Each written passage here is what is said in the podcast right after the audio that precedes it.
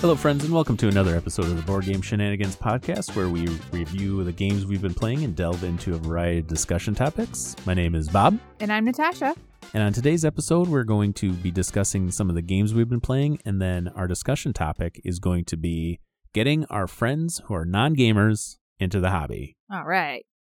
So this week I played Let's Make a Bus Route, the dice game. It's a roll and write game for one or two players only.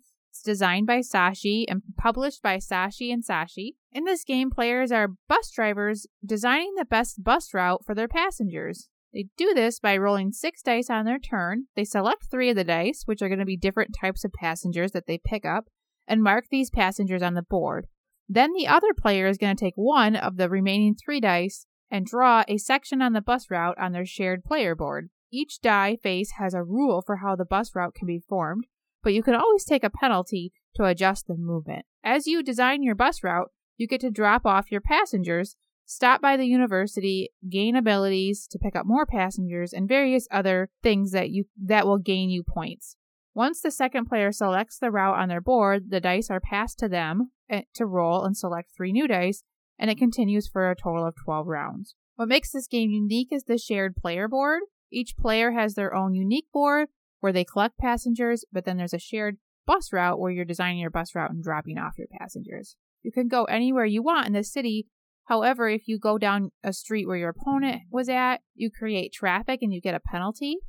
This game's a, a lot of fun. I really like it.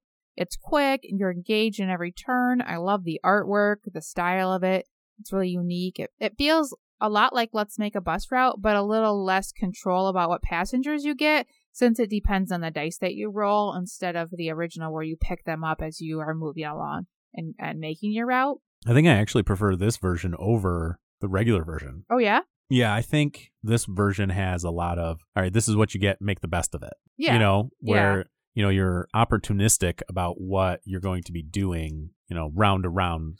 And you can, there's a lot more control you have of giving your opponent specific things because whatever you don't take, I have to now look at, okay, what am I going to use? How am I going to do my route hmm based on what you've given me? And if you've already used those routes, then then um, you can't select them anymore.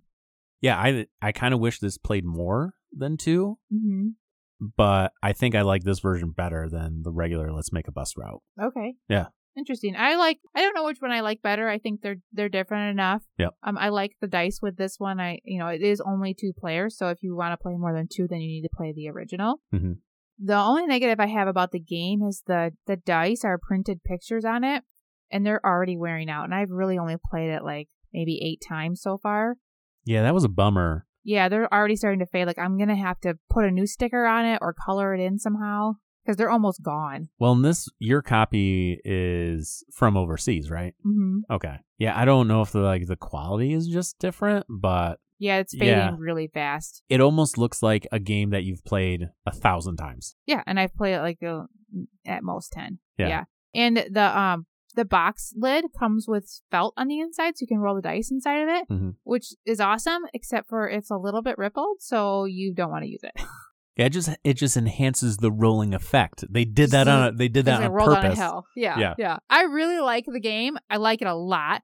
Uh, I could give it an eight out of ten. I would recommend giving this game a try if you like roll and rights. However, it is a little hard to find, and the price is pretty expensive for what it is if you're trying to get it overseas. So I would kind of recommend just kind of waiting it out to see um, if you can get get on board that's coming out this year. Unless you are really looking for something that's specifically two players or you know you're gonna like it, then for sure get it. But also, I don't know that it's necessarily worth the cost.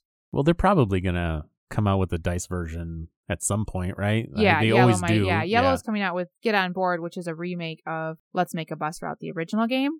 Yep. Which I plan on totally getting that one as well. I don't have the original, but I have played it, and it feels very similar. It's just you know only two player. What would you rate this game, Bob? I'm actually gonna give it a seven, even Yeah. though it is technically a roll and write. Which is a good, yeah, good um score for a roll and write. Yeah, seven out of ten for me. I yeah, I I enjoyed it. I the dice is a bummer that they're already fading. I don't know how many times I'm like, what is this? And you're like, oh, there's just this little tick of blue on it. You're like, oh, it's this. It's the you know the pedestrian or Uh-huh. whatever. You know. Yeah, But so yeah, that that was a bummer. Yeah. Mhm.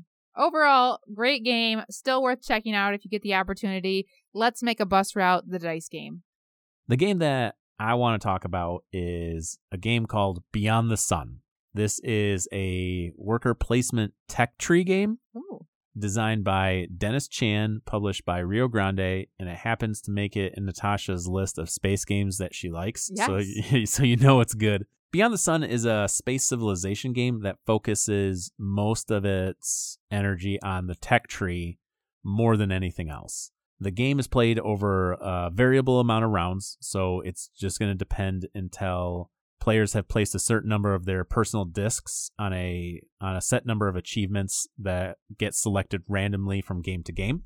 Players will continue taking turns until these game end objectives are met, and then everyone's going to get one final turn, and then the game's going to end. A player's turn is broken down into three phases. The first part is going to be the action phase. Every player has a player pawn where they're going to move to a new action space. The game begins with only a few action spaces, but more develop as you research and expand the technology tree. The next thing they're going to do is the production phase, where players can choose to either grow population, gain ore, or trade either resource for the other.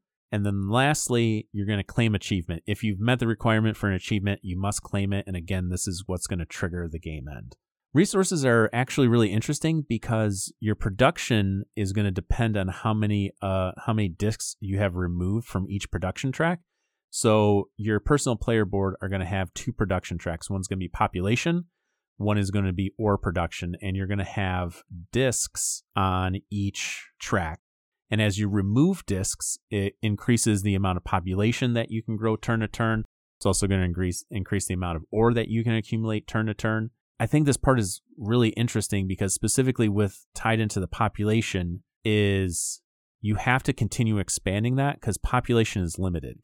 So population is represented by dice and there's going to be a certain number of columns on your player board and you're going to fill them with dice. And as soon as that column's empty, you can no longer acquire more population. And these dice are used to represent people that you need to put down on the different technologies to represent that you've researched that technology.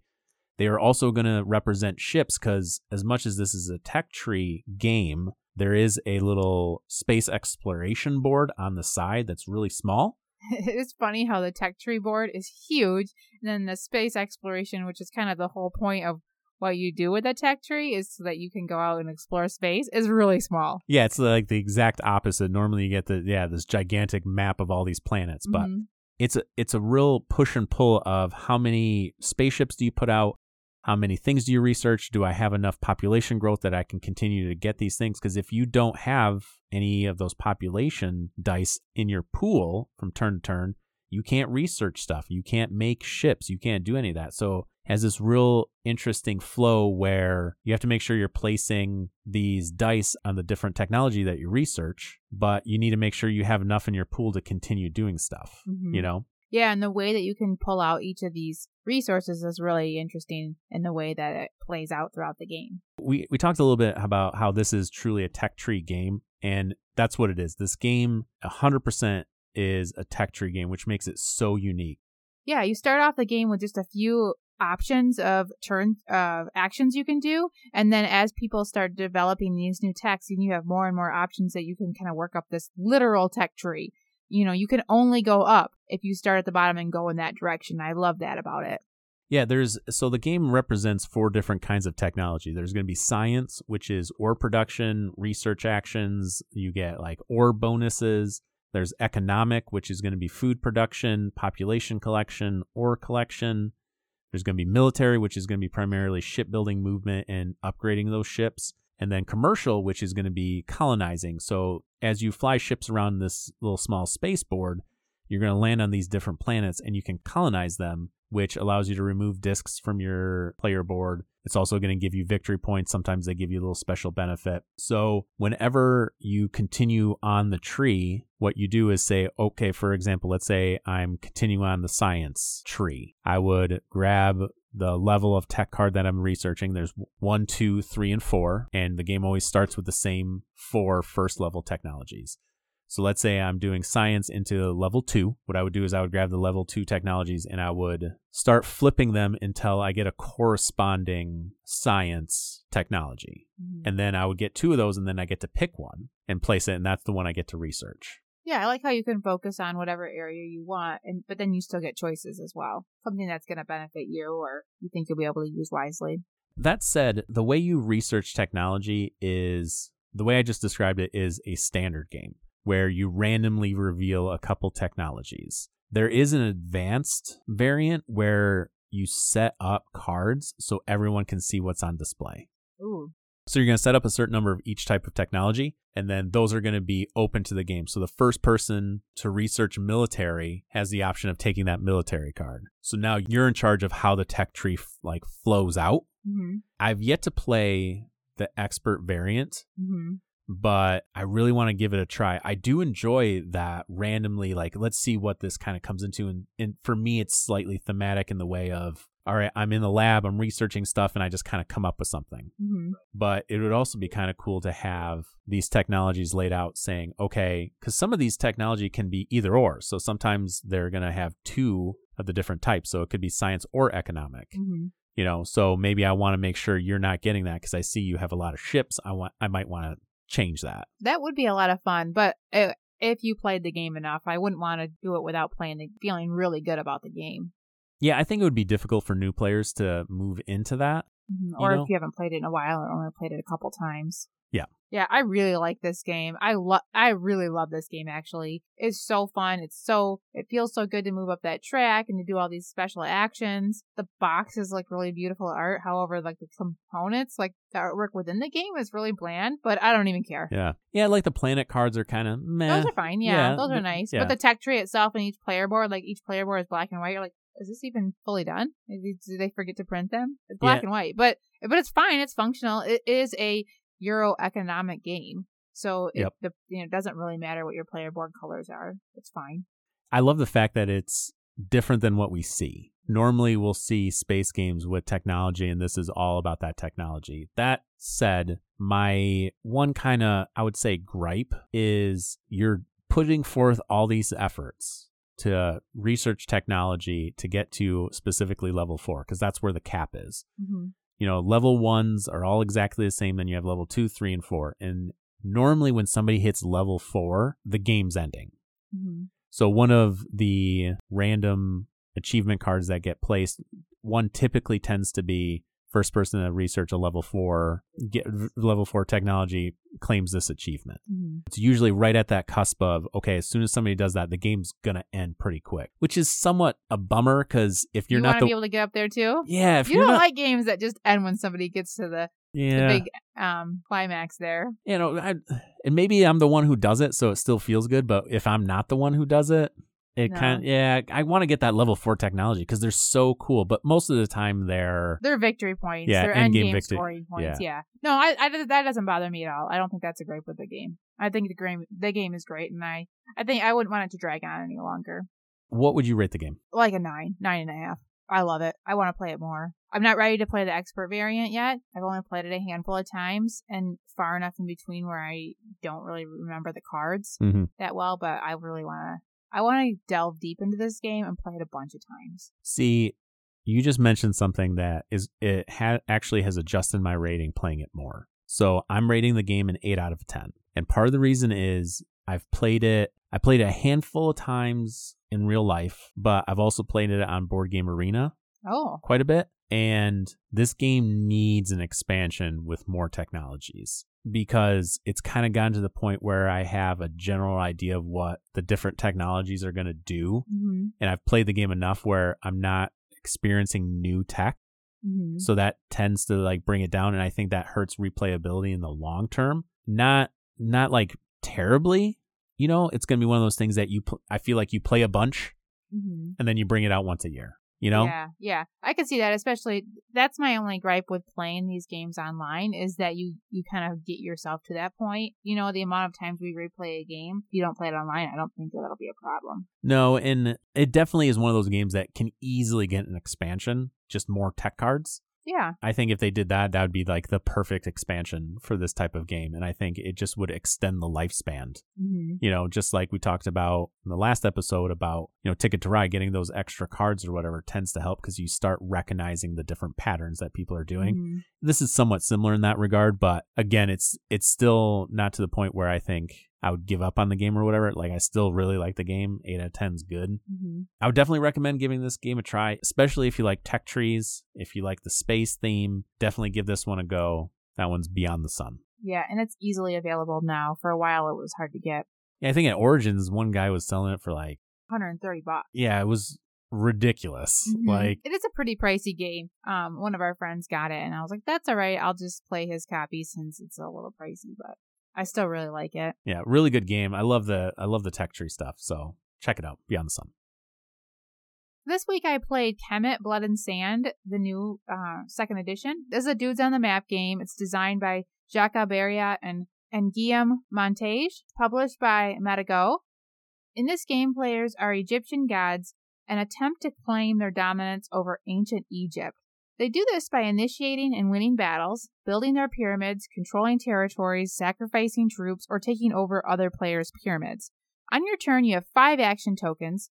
You can pray, which is gaining two prayer points, which is the currency of the game. You can raise a pyramid. Pyramids start at level one. You can spend prayer points, adding levels to it, which allow you to buy better power tiles. You can also buy a power tile that matches a pyramid that you control. You can recruit, where you spend your prayer points to add units to your district. Or you can move one of your troops to an adjacent zone or teleport from your district to another zone with an obelisk for two prayer points. If you move into a zone with a- another player, that triggers a combat. I love the combat system in this game. You've probably heard it referenced before. All players get eight cards. Each card gives you a strength value you add to your troop. Each player secretly chooses one of the cards to play and one of the cards to discard. They reveal the cards at the same time, and whoever has the most strength wins the battle. Then the players figure out how much damage they dealt, and that is determined by the battle cards as well. Each card has a blood drop and a shield value on it. Each blood drop I have, my opponent loses a figure minus any shields they played. What makes this game so fun is the tech tree within it. All players start off with the same abilities, but as you buy each of these abilities, which are all mostly unique, you have different special powers that all seem way too good. They all seem like they're way overpowered. Busted. Yes. Yeah, yeah. Like, that's not fair. That's way overpowered. Then you get a tile and everyone else is like, that's not fair. That's way overpowered. Yes. Yep. I love that part. They're so good. And I think there's uh, some duplicates on level one, but beyond that, they're all completely unique. and they have monsters that you can get. Yeah, and you have monsters. And I actually buy these monsters because I have to win battles. Like, you don't get any points by losing battles on this game. You have to win. yeah, I'm curious what your rating's going to be on this based on the fact that you can't like just plan on dying every single time. No, you can't. I although you do I do there is some strategy where somebody's attacking you and you're like, "Well, you only get points when you're the attacker and you win a battle. You don't get a point if somebody attacks you and you win the battle." So, when somebody's going to attack me and I don't think I can win, I do intentionally lose the battle, but try to do as much damage as I can to them and then go back out uh, knowing it's my next if I if it's my next if I'm the next one to have a turn and knowing that I'm going to just attack them and take them out. I like that part of it. You like you like to screw over the person who's attacking you. Yeah, yeah, yeah, yeah. And you get points that way. This game was once described to me as a knife fight in a phone booth, and it is. Yeah. The board is really big, but you can get anywhere within the board within a couple moves. So if I you think have it's a decent three, right? Like- yeah, if you have a decent move action, a couple special abilities, everybody can move their troop one space, but you get special abilities that allow you to move more. You can move to just about anywhere on the board, and you are incentivized to move. Like there is no point in staying where you're at because you're only going to get points if you attack your opponents and win. There's a few other various ways, but the best way to get points is attacking and winning. So it's a race, right? Mhm. Race to ten.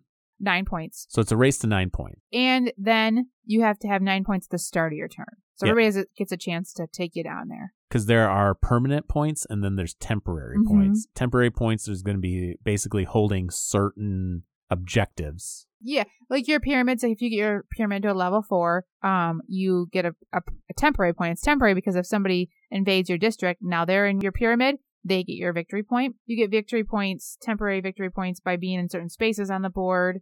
Uh, so when you have nine points, everybody can either try to get more than nine points to, to beat you, or they can try to take one of your points away. It's an interesting moment in the game when you hit nine points and you just look around and everyone's gunning for you. Mm-hmm. Everyone's goal in that game is to make sure as soon as Natasha hits nine, because she's usually the first one that hits nine, we're like, all right, Natasha needs to go down. Hmm And that is a complaint with the game, not just because it's me that needs to go down, but a lot of these style games tend to go to the second best player because everybody spends their resources taking out the first player who's in first place, and then the second player, next one up, just kind of comes along and takes it from them. You know that can happen. It it hasn't happened yet in our games, but um, you know that is a flaw with these style games. Any games that we've played of it, it feels like the first person to take out that top player basically ensures that the other players have an opportunity to still build and still can take out the next player. Yeah, well, You know, yeah. The last game I played, I reached nine first, obviously. Mhm. Yeah. And then somebody Weird. came along and attacked my district, took one of my control of one of my pyramids, and then somebody else got to nine points. And then somebody else had this big grand move where they could get three more points and get ahead of everybody else. So it did, did give everybody a turn. But it also felt like it a little bit dragged on. I think with five players, next time I played a seven, um, even though it might take, you don't get to build up as long either. Is that a is that a variable rule and setup? You can play to seven. Yeah. Okay. it felt kind of long, so they took it away from me, and then it got back to me, and then I earned it back. I attacked the person who was in my district, so I got a victory point for attacking them, which is actually a, you only get two movements in the game, which means you can only start two attacks unless somebody's in your district. Then you can attack them by recruiting, which is a third extra way to attack people on your turn. So Yeah. it's really not a good idea to sit in somebody's district for very long. I was able to re-attack them and then earn my, and then I would reclaim that victory point. So that got me two, and then and no, at that point, nobody could do anything about it, and it came back to me. This game is all about seizing opportunity that comes in front of you. Yeah, You know, that's what you need to do. You need to make sure that you find like strategic opportunities and strike. yeah, and then you want to get the the tiles that are going to benefit you the most by maybe the ones that combo the best together, that do really well together. Um, I really, really like this game a lot. I love the combat system. You know, combat you usually leaves you with a weak troop, so you don't really want to stay out there because then it makes you an easy target Mhm. and somebody can come in and just easily get a point from you. So you often want to recall your troops, but you may also want to keep them out, knowing that you can easily go back in into battle and and take out that person that maybe just attacked you because they're weak. You know, and it really kind of depends on the player order. There's a lot of manipulation with the player order. That's really interesting. I really love this game. It took a little bit for me to get into it. I had to play it a couple times before I really grasp it. It's a little, um, it's definitely more of a complicated game. Yep. The rule book is terrible. You should just go online and learn how to play it. Somebody have somebody teach you how to play. That's the best way. With, with all of its flaws, I love it. I rated it a nine. How do you rate it, Bob? Uh, I would give it a seven out of ten. Really? Yeah, I liked it. It was good. There's a there's a couple things that I think I would I don't know, I don't want to say change, but there's other dude on the map style games that I like better. Mm-hmm. I will say I do like that you develop your own player powers. Mm-hmm. You know, I love pl- having player powers, but it seems that I actually enjoy cultivating my own throughout the course of the game Mm-hmm. you know, I'm starting to enjoy that more and more, especially in like Blood Rage and this. So I really like that aspect of it, but in some ways it almost feels a little too restrictive, Okay. If that makes sense. Like specifically with the movement, you can only move one space. But that said, you can get, I think they say you can get anywhere on the board in three moves. Mm-hmm. And it's not hard to get extra movement. You can get it from the cards that you get. You There's some um, divine intervention cards that everybody can get that add little things here and there. Yeah, I definitely liked it. I liked other, I think I like other ones slightly better, but yeah, no, this one's good. Yeah, I Mhm. like the card play. I think it's fun because when you play a card, you take one card, discard it, and then have the other card. Yeah. So it starts limiting the amount of information you can that you convey to players. I wonder if it's just a smidge too little information. Like it just rides that cusp of you have eight cards, you discard two, or you're playing two, you discard one, you don't know what that is. So then it narrows down the options. Mhm. It's just enough to not really know what that other person has. yeah. You know, where in something a game like Ankh, you know. You you know, know, what's left in their hand, right? Yeah. Because all that's visible information. I But- like that you get so you get eight cards every time you're in battle. You discard one, play one. So you're incentivized to get into a lot of battles. So you can pick your cards up back Yep. up sooner because you don't get to take an action to pick up your cards. You get you play all your cards once four of them have been played and four have been have been discarded. You pick them back up. Yep. Mhm. Yeah, I think this game is great. If you get an opportunity to play it, I definitely recommend at least giving it a try one time because uh, it's often referenced on a lot of different style games. I think it'll be around for a while. I think the Blood and Sand is much better than the original. However, yeah, it's very pretty. yeah. However, the original you can probably get used. I bet you it's going around pretty easy to get a copy of a used game, and that's worth ch- checking out too because there's not too many differences, and you can always modify the rules with the newer rules. Yep. Because it's the. I mean, it's very very similar.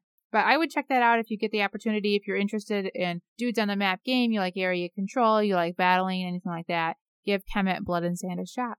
So the next game I want to talk about is a game called Cape May. It is a city building area control economic game designed by Eric Mosso and published by Thunderwork Games. So in this game, players take on the role of entrepreneurs developing property to build wealth and earn prestige in the city of Cape May. The game is played over the course of four seasons, and each season is going to have three rounds. And those rounds are actually going to be broken up into three phases. The very first phase is going to be the reveal event phase. There's a deck of event cards, and you're going to reveal one and resolve it. Next, players are going to move into the take actions phase, where each player is going to take a total of three actions, and then the next player in line will take their three actions. So players can play or retrieve movement cards. You can build or upgrade buildings. You can draw or play activity cards, or you can collect money. And then after everyone has taken their three actions, you're going to advance the lighthouse and first player markers. And then if you happen to move into a new season, you're going to gain income. What players are ultimately trying to do is they're developing properties around Cape May. In order to do that, what they need to do is they need to move their worker to be adjacent to different lots. So there's four types of land that are on the board. There's going to be gravel, grass, dirt, and sand. Gravel is usually the easiest to build in, and sand's usually the hardest to build in. And that usually means more money, but you tend to get more victory points out of building in the sand or income. There are two different types of buildings that you're going to be building. There's going to be commercial buildings, and then there's going to be residential buildings. The commercial buildings generally give you money during your income phases, and then they're actually going to be factored into an area control aspect, which is endgame scoring. And then the residential buildings don't necessarily give you as much money, but they work towards giving you more victory points, and they also are compared to the area control aspect. What makes this game fun is that push and pull between building your different buildings. Because you want to build your commercial businesses in order to provide you income turn to turn, and they also go towards area control scoring at the end of the game, but they also don't provide you any sort of victory points.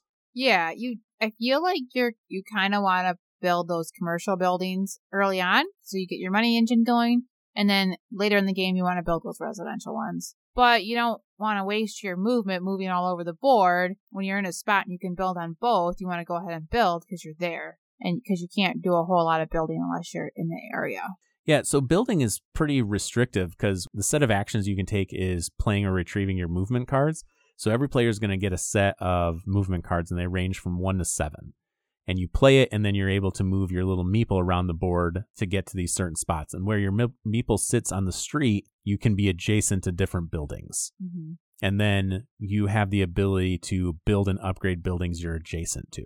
Yeah, I I love the movement part of this game. I think I like the card play with it. You can wait and play all your cards. We had a friend play the entire game and never picked up his deck of cards, which was um possible as well. Or you can just keep picking them up and playing the same ones you like. But I like that restricted movement with the cards. Yeah, so there there's also one-way streets. That's kind of frustrating, but it does forces you to plan out your moves a little bit better. And I think if the if the game didn't restrict your movement on the board, it'd almost be too easy. You, know- just go wherever you wanted to. Yeah, you could just yeah, throw it on a card and go. But with the fact that they have one way streets, it makes you have to plan out your turn. hmm The way you're scoring most of your victory points is going to be through developing your residential buildings, which is cool because you start off with a cottage, then you turn it into a Victorian, and then you can turn it into a landmark. hmm The Victorians and landmarks are the ones that are going to be scoring the points. And the more difficult terrain to build in, so like the sand, for example, tends to score more. Yep. But it costs more in order to upgrade and build those buildings, right? Mhm. And then there's an area control in each region. So again, the the gravel, grass, dirt, and sand, whoever has the most buildings is going to score victory points Mhm. based on that area control aspect. And the gravel tends to score more for the area control than the sand. Yeah, I like it's how it's backwards. You can, if you go heavy in one area or the other, you'll still end up getting a decent amount of points. yeah, you can play the game without you can avoid essentially avoid the sand, I guess. Mm-hmm. you know, and still be able to score quite a few points. And like you like it's it's a it's a cool dynamic of okay, I need to start setting up my commercial buildings in order to start making money. Yep. You know, but I also need to make sure I'm putting down cottages so I have something to upgrade later on in the game. Mm-hmm. That okay. So one of the things I do want to talk about real quick is because it factors into end game scoring. So you're going to score points based on those buildings. You do have a set of objective cards that you get. You can acquire some additional victory points, but one of uh, other thing you can get is a set collection aspect with bird tokens. Mm-hmm. So there's spots on the board that have little bird icons, and whenever your meeple lands on that, you get to draw a bird token out of a bag randomly Mm-hmm. and you get rewarded for having sets. So if I think there's seven different birds, if you collect a whole set, it's worth like 21 points, right? Yeah. I understand why they included it for the theme of the type of game it is, but it feels so tacked on. Yeah, yeah. Nobody really goes for it because you don't, you can't build in that location. You don't want to waste a movement to land there to get one draw. And what if it's a bird you already have? You know, it's just. I tried getting bird tokens. Uh-huh. This specifically the last game we played, I acquired, I don't know, like seven bird tokens because I was just trying Most to out of I've yeah. ever seen you. Yeah, yeah, or anybody so, and I was specifically going for it, but the problem is, like you said, landing in those bird spots doesn't put you adjacent most of the time to anything. Mhm. So now you waste a turn to move to get a bird token that you're not, you don't know you're gonna get. Mhm. You don't know what you're gonna get You're gonna get at least one, so get one point out of it, but that's not very much. But it's not as lucrative as, let's say, building a cottage Yeah. Mm-hmm. or upgrading a college, cottage. You know, sometimes you run out of money. Money can be kind of tight in this game because you only receive income three times. Mhm. But it just, uh, man, it just feels so tacked on. And I mean, it's so not dis- bad. it's yeah. just, it's just fine. Ignore it. I mean, I'd like to see somebody go hard into the bird and see if it actually works. Strategy, you know. I You think could get 21 points. honestly, you could eliminate that aspect. The game would be the same. My only thought why they would add something like that is a lot of times when you're dealing with area control and like stagnant points. So every Victorian house that you build in gravel is going to be worth two victory points. Every landmark that you have in gravel is worth 10. It doesn't give as much variability in scoring. So it gives you a nice little, like, if you can get an extra couple of birds, like maybe you can win based on those two points, right? Mhm. I didn't mind it when I had I had one card that allowed me to bur- uh, to build a building on a diagonal. So then I could get on the bird tokens and then build my building. So that was helpful. But I still ended up not getting very many. It was one of those things that, like, mm, Because I I- think ideally with the game, you want to move as little as you can to not waste actions on moving. Yes, you get a total of 36 actions through the entire game. So you're very limited to the amount of actions you can take. So wasting an action to stop at a bird token that doesn't do anything for you except gives you a random bird token, Mm-hmm. you could eliminate that from the game and it'd be fine. That said, when you get special, when you were talking about that special card that you can set on one and then you can do stuff diagonal, Mm-hmm. like that now makes it a little bit better. Now you can go for these like bird tokens. Yeah. I kind of want to move into talking about the activity cards. So you can you start off with a couple activity cards and then you acquire more throughout the game. One of your actions is to draw two and keep one. You can play them. They're actions, but they don't follow your standard list of actions. So, for example, one of the cards can be like you can do two builds, Mm-hmm. you know, anywhere on the board or you can do two builds adjacent to you or They allow you to move to other areas of the board, so you don't have to use Quickly, your movement yep. cards. They allow you to build at a discount. They allow you to bu- upgrade buildings that you're not next to, which is Yes, huge. That saves yep. you extra movement. Those cards are huge, and that's really a lot of the fun of the game is in getting those cards Yep. and making sure you're using them to the best of your ability. Yeah, that those activity cards are a lot more important than what I first thought when I first played the game. Yeah, they're huge. Yeah, they they can just do a variety of different things. They can get you out of pinch. Like you can all of a sudden upgrade a Victorian house into a landmark somewhere on the board that you're not next to. So that movement restriction is kind of lifted through that, and I really love that card play. Yep. with those. I love it. Can I talk about the event deck? yeah, go for it. I You- don't like the event deck. I thought you loved it. I hate it. It's random. It's totally random. Like it's a deck of cards and then you randomly flip over Yep. what four of them. No, it's one for each round, so twelve. You're gonna play with twelve. Yep. And you don't know what they're gonna get. Some are good, some are bad. And what which is fine, but some are good for some players and don't affect other players, and I don't like that. Like you get a dollar for every building you have on gravel. That might come up. It might not. Yep. I just it's small enough where it shouldn't matter. Like you might end up getting two or three coins. It probably all evens out. But I just I don't like it. They should be all even for all players. Like they should be all players get a discount for building this type of buildings. Or, you know, certain things that affect all players equally I'd be fine with. But even then I just don't like it. It doesn't need to be. Yeah, I thought it was meh. Like I didn't care that much. Like it off it gave enough like chaos to the game, which was kind of something cool. But yeah, I think the ones that were like this round, everyone can build a commercial building for one dollar less or whatever happens Mhm. to be. I think those are cooler than all right, if you have cottages and gravel, you get a dollar per cottage. Mhm. Well, it feels really bad when you've all of a sudden you spent your last turn upgrading all those cottages to Victorians and now you don't get any money. Mhm. Or you're like- just not in that area. You don't get anything. It's too it's too random. I don't like that. Yeah. it should be equally beneficial or harmful for all players. But even then, like even if you have one that's harmful or good, it's not going to affect all players because you might not want to build and grab all that turn. So it just isn't needed. Yeah, I think there was one that's like you don't draw bird tokens when you land on bird spaces. Yeah, like okay, Like, uh, all right, well, that's actually where I was going because I went. I'm going to the one spot where the bird, the double bird tokens next to a place I Uh-huh. can build. Right? or I'm out of money and so I'll Yeah. go there because I can't do anything else until I get income. Yeah, I I liked it. It was fun. The components are nice. The board is beautiful. I liked the action cards. Um, I liked a lot about it, but it was also just fine. You know, like I don't have a deep desire to keep playing it and to try to get better at it. I think I played it as about as good as I could, and there isn't enough puzzliness to it to make it that interesting. It's it's fine. It's beautiful. It's it's simple. I can see other people liking it, but to me, it's just an okay game. You know, I was really excited when I saw this game, and I really liked the artwork.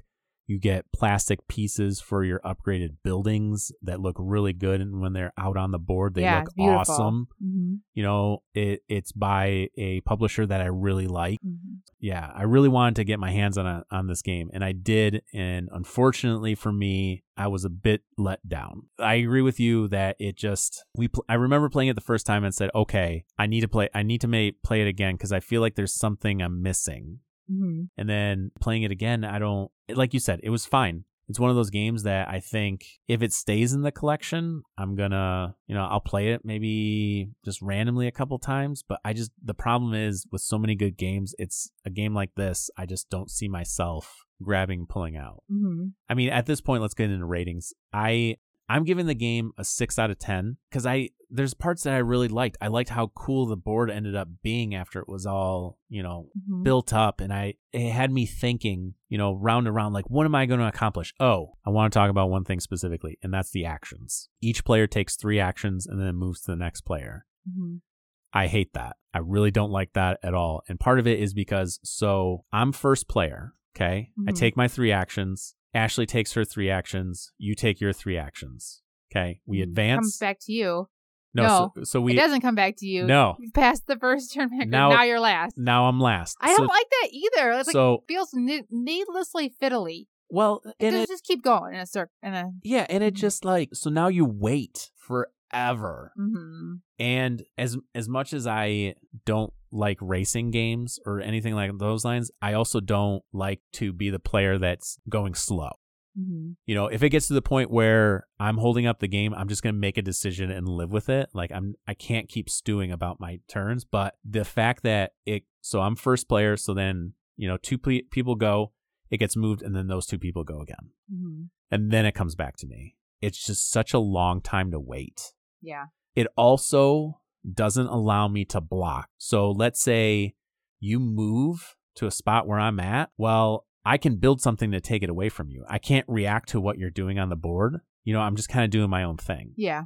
You know, I'm seeing what's left and be like, oh, okay, I'm just going to go do this. I think if the decision was made to go one action at a time, it would be it'd be more reactive to what the players are doing, and there'd be some more interaction. But as it stands now, the only interaction is, oh, you went down this street and you built there. Well, I'm going to go down this street and build over here. Yeah, because it doesn't know? really matter.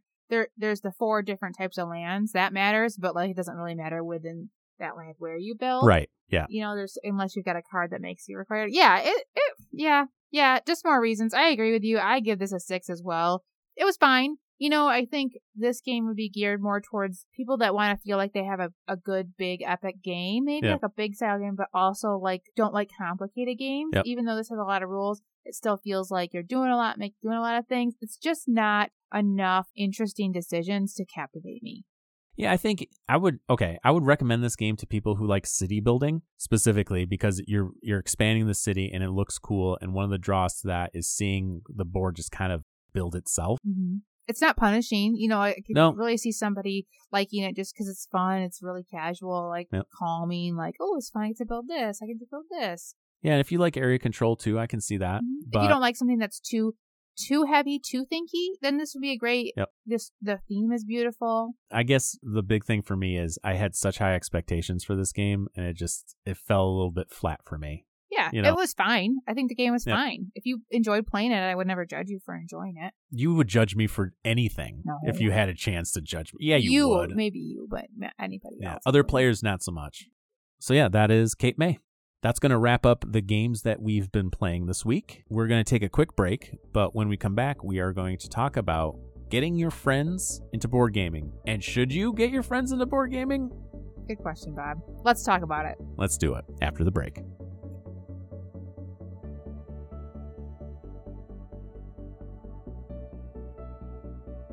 All right, welcome back, everybody. Next up, we want to talk about getting our friends into the hobby. So I know 10 years ago or so, when I got when I first discovered board games, uh, my eyes were like, "What? Th- There's this whole world out there that that exists, and I didn't even know about it." And I want to share that with everybody because I Yeah. love board games, and now I found these huge this huge selection of board games that I can play, and God, I need to play them all.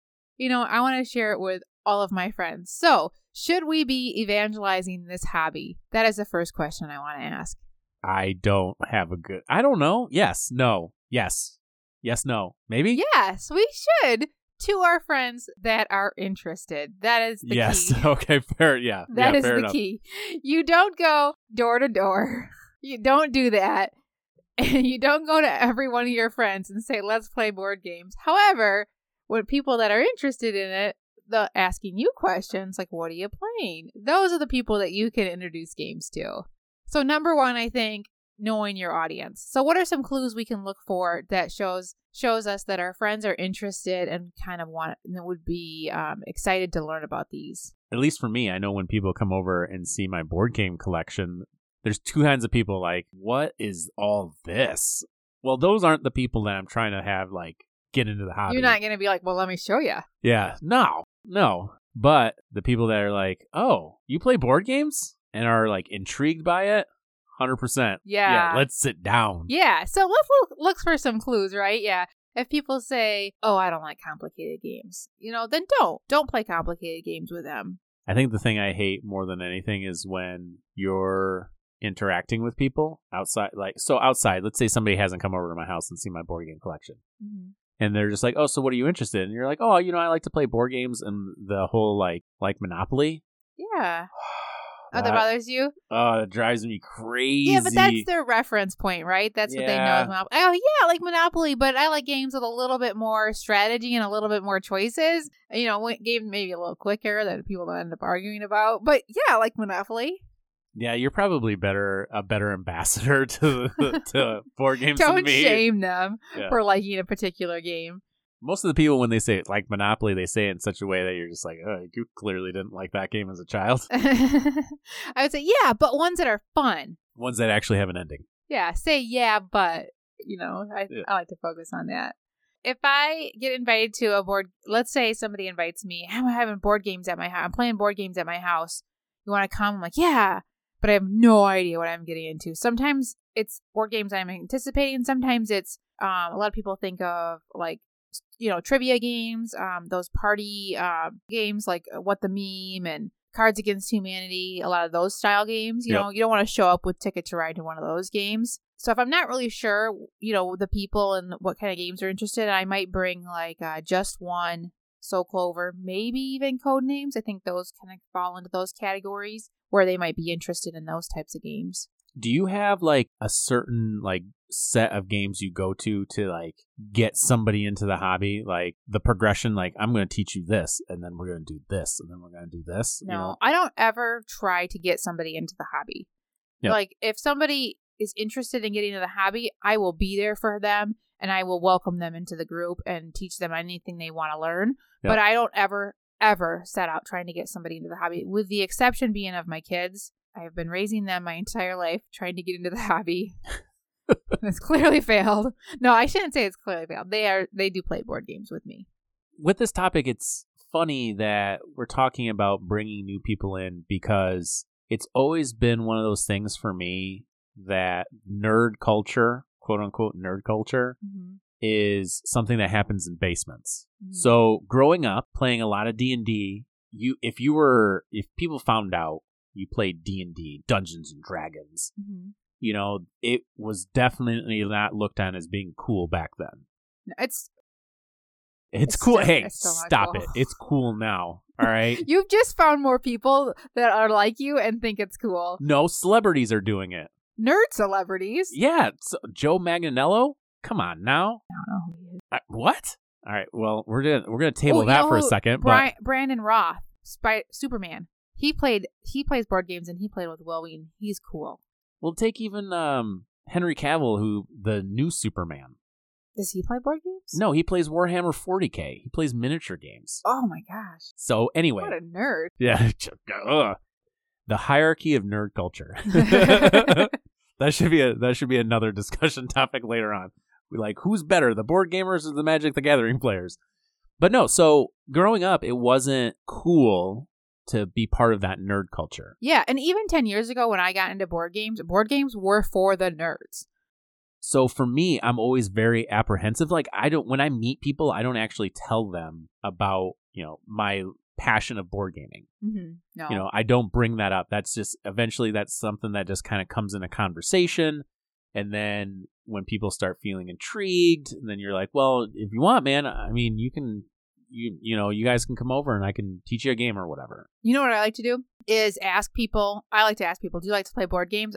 And they'll be, like, "Yeah," because everybody says, "Yeah." I'm like, oh yeah, what do you like to play? And they'll list off the games I like to play, and that gives me a really good idea of, you know, do they like to play hobby games? Are they open to playing hobby games? A lot of people will play very basic games, you know, Uno, Sorry, but then they'll play something unique like Magic or Dungeons and Dragons, and then I'm like, okay, that's a little bit I can get you in. Or if they like, you know, a lot of party style games like Categories or Pictionary, I'm like, okay, well, you'd probably like um, just one or Codenames uh, that style game too. Well, like the D&D thing, if you know people who like D&D, you can always do Then I'm not afraid to haul out my nerdy ones. You Yeah, know, can like do- I can haul out all my my area control like big epic games, and they'd be fine with it. Well, even then, you could do Roll Player. You could do Lords of Waterdeep. Oh, so You know? many. Yeah, Yeah. there's so many. That's no problem. It's the people that aren't in the nerd culture that I, uh, you know, feel like would really enjoy board gaming. And I have a few friends that are are, like that. They like strategy based games. Mhm. You know, they don't want to learn a ton of rules, but they're willing to play Ticket to Ride. You know, um, Splendor, even though they're not necessarily a gamer or fit into that nerd culture. Yeah, I think Ticket to Ride has been my most successful get people to learn board games. Mm-hmm. I think it's simple enough. It's approachable. It's, I mean, it's so mainstream. You can get it anywhere. Mm-hmm. You know, you can get it at Target. You can get it at Barnes and Noble. Like, it's, you can get it in the local grocery store, you know? Yeah. So, the, it being that approachable, I think tends to help. Like, I know for me, like I said, personally, Ticket to Ride has always been successful in getting somebody they're like, oh, this is what a board game can be. So one of my friends, he I've been trying to get him into games for a while, hasn't really been interested. I play a lot with his wife. She really likes playing board games. And um he, he you know, he told me he's like, ah, "I've been playing a lot more games, but the problem is every time we play a game, I learn it and then they we set it to the side and they're like, all right, we're gonna play another game. And I'm constantly learning new games, so I never get to play the same games again. So one of my um, strategies and what I would recommend to anybody teaching newer players to play games is to teach them a game and play it a couple times. You don't have they they're not necessarily interested in learning every single one of your games. They're happy to learn one game and play it again and again because that kind of gives them more familiar with it. They can feel good about not having to relearn a game as well. If you've grown up playing board games, that's how it was. Yeah. You know, how many games did you have in your house? Five. You know, and it's the exact same five. So they're used to a small selection playing the small selection multiple times. Yeah, you learn it one time, fine that's fine to learn a new game, you know, but they don't want to constantly be learning new games. The goal is not to play as many games as they want. The goal is to just play a game that you like. Yeah. So that's my recommendation is if you do get somebody to teach, you know, learn a new game and they like it, play it again. We also have somebody newer in our game group. He's been playing with us for about, you know, almost a year, maybe 6 months or so and very interested in learning all new games and wanting to play them all, but every time he's there, I always try to pick a game to play that he has played already. Therefore, he is playing one new game and one game he's already played. So he's not always feeling like he's learning a new game at all. Because when you learn a new game, you're going to lose, right? So then every single game you play, you're losing. Like, that's not fun either. Like, I've got somebody who's interested in this hobby coming into board game night, playing all the time. I want to make sure that they feel like they're learning and getting better and getting good at something, you know? being competitive. Being competitive. Yeah. Like, losing every single game is not fun either. yeah, you almost need to feel good about what you've accomplished in the game, even if you don't necessarily win. Right? Mm-hmm. You still need to feel good about your play that you did. Mm-hmm. because we're you know because we're snobby board gamers and we always need to play the next know, best thing yeah. right like it's tough because it doesn't give us a chance to like with newer players to you know play these new game or these games over and over again Mhm. and get them to feel competitive in a game So if you do have somebody who is interested in learning all these new ones, make sure you're playing the same games again, at least a couple times. it's one of those things for me normally what i'll do is again like i said my go-to tends to be ticket to ride i've never not been successful with ticket to ride teaching that game and people enjoying it Mm-hmm.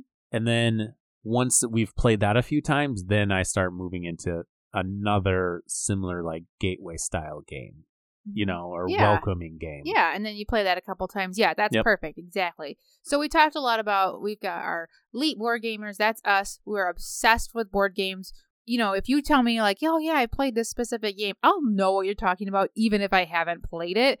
You know, we've got that end of the spectrum, and then we've got non-gamers end of the spectrum, and then in the middle we've got casual gamers. And I think we're going to see more and more casual gamers. A lot of my friends will, you know, own Ticket to Ride. They own Splendor. They play that with their kids, but they don't they're not obsessed with board games like you and I are. So they own those games instead of Clue and Monopoly. They've got like three or five good hobby board gamers in their collection, and that's Yep. it. You know, and that's what they play. And when you when they'll be more open to playing new games, and so you might get a little aggressive with them. So you you need to also be careful that you're not overwhelming them either. Just because they're a casual board gamer doesn't mean they want to be a hobby board gamer. it's hard to not get so excited when you meet the cas- the casual board gamer Yeah. And I think that's the group that's the toughest to to try to not be so excited about because when you meet the person, they're like, "Yeah, you know, I've played Ticket to Ride, I've played Sp- Splendor, we we own Azul." yeah. You're like, "Wait a sec, have you have you have you played Great Western Trail? oh my god, you have to play Great Western Trail." You That's know, my favorite game. yeah, Yeah. like oh my god, like you haven't played that? Like let's sit down and play this. yeah.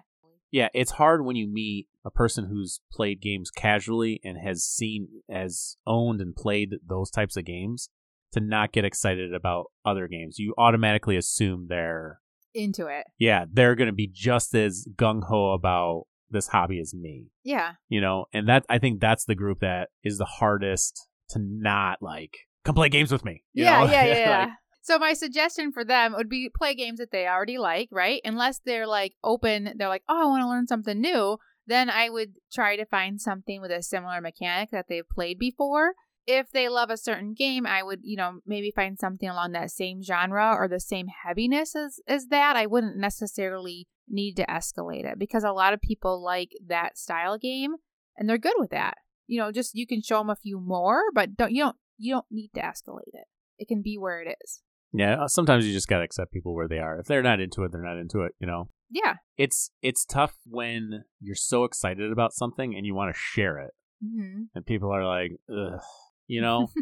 but that's fine. Like you know, people don't necessarily need to, you know, like the same things we have to we like. Uh-huh. You know, That's why I'm so excited about a lot of these new games that are coming out with these really accessible themes that aren't so so dark and so nerdy. You know, I think we can easily get a lot of these games out and play and, and introduce them to people, and they'll be open to playing them. board game publishers have gotten a lot better too about getting their games in more mainstream Stores. stores. Yeah, Mhm. so your Targets, your grocery stores, your Barnes and Nobles, you're you're seeing a lot more of these style games in them. Like going they to have Barnes a lot of the bad games, but then they have a, a whole row of good games too. Yeah, I mean you go into Barnes and Noble and they're they're selling Marvel Champion. Who's you know? the Barnes and Noble anymore?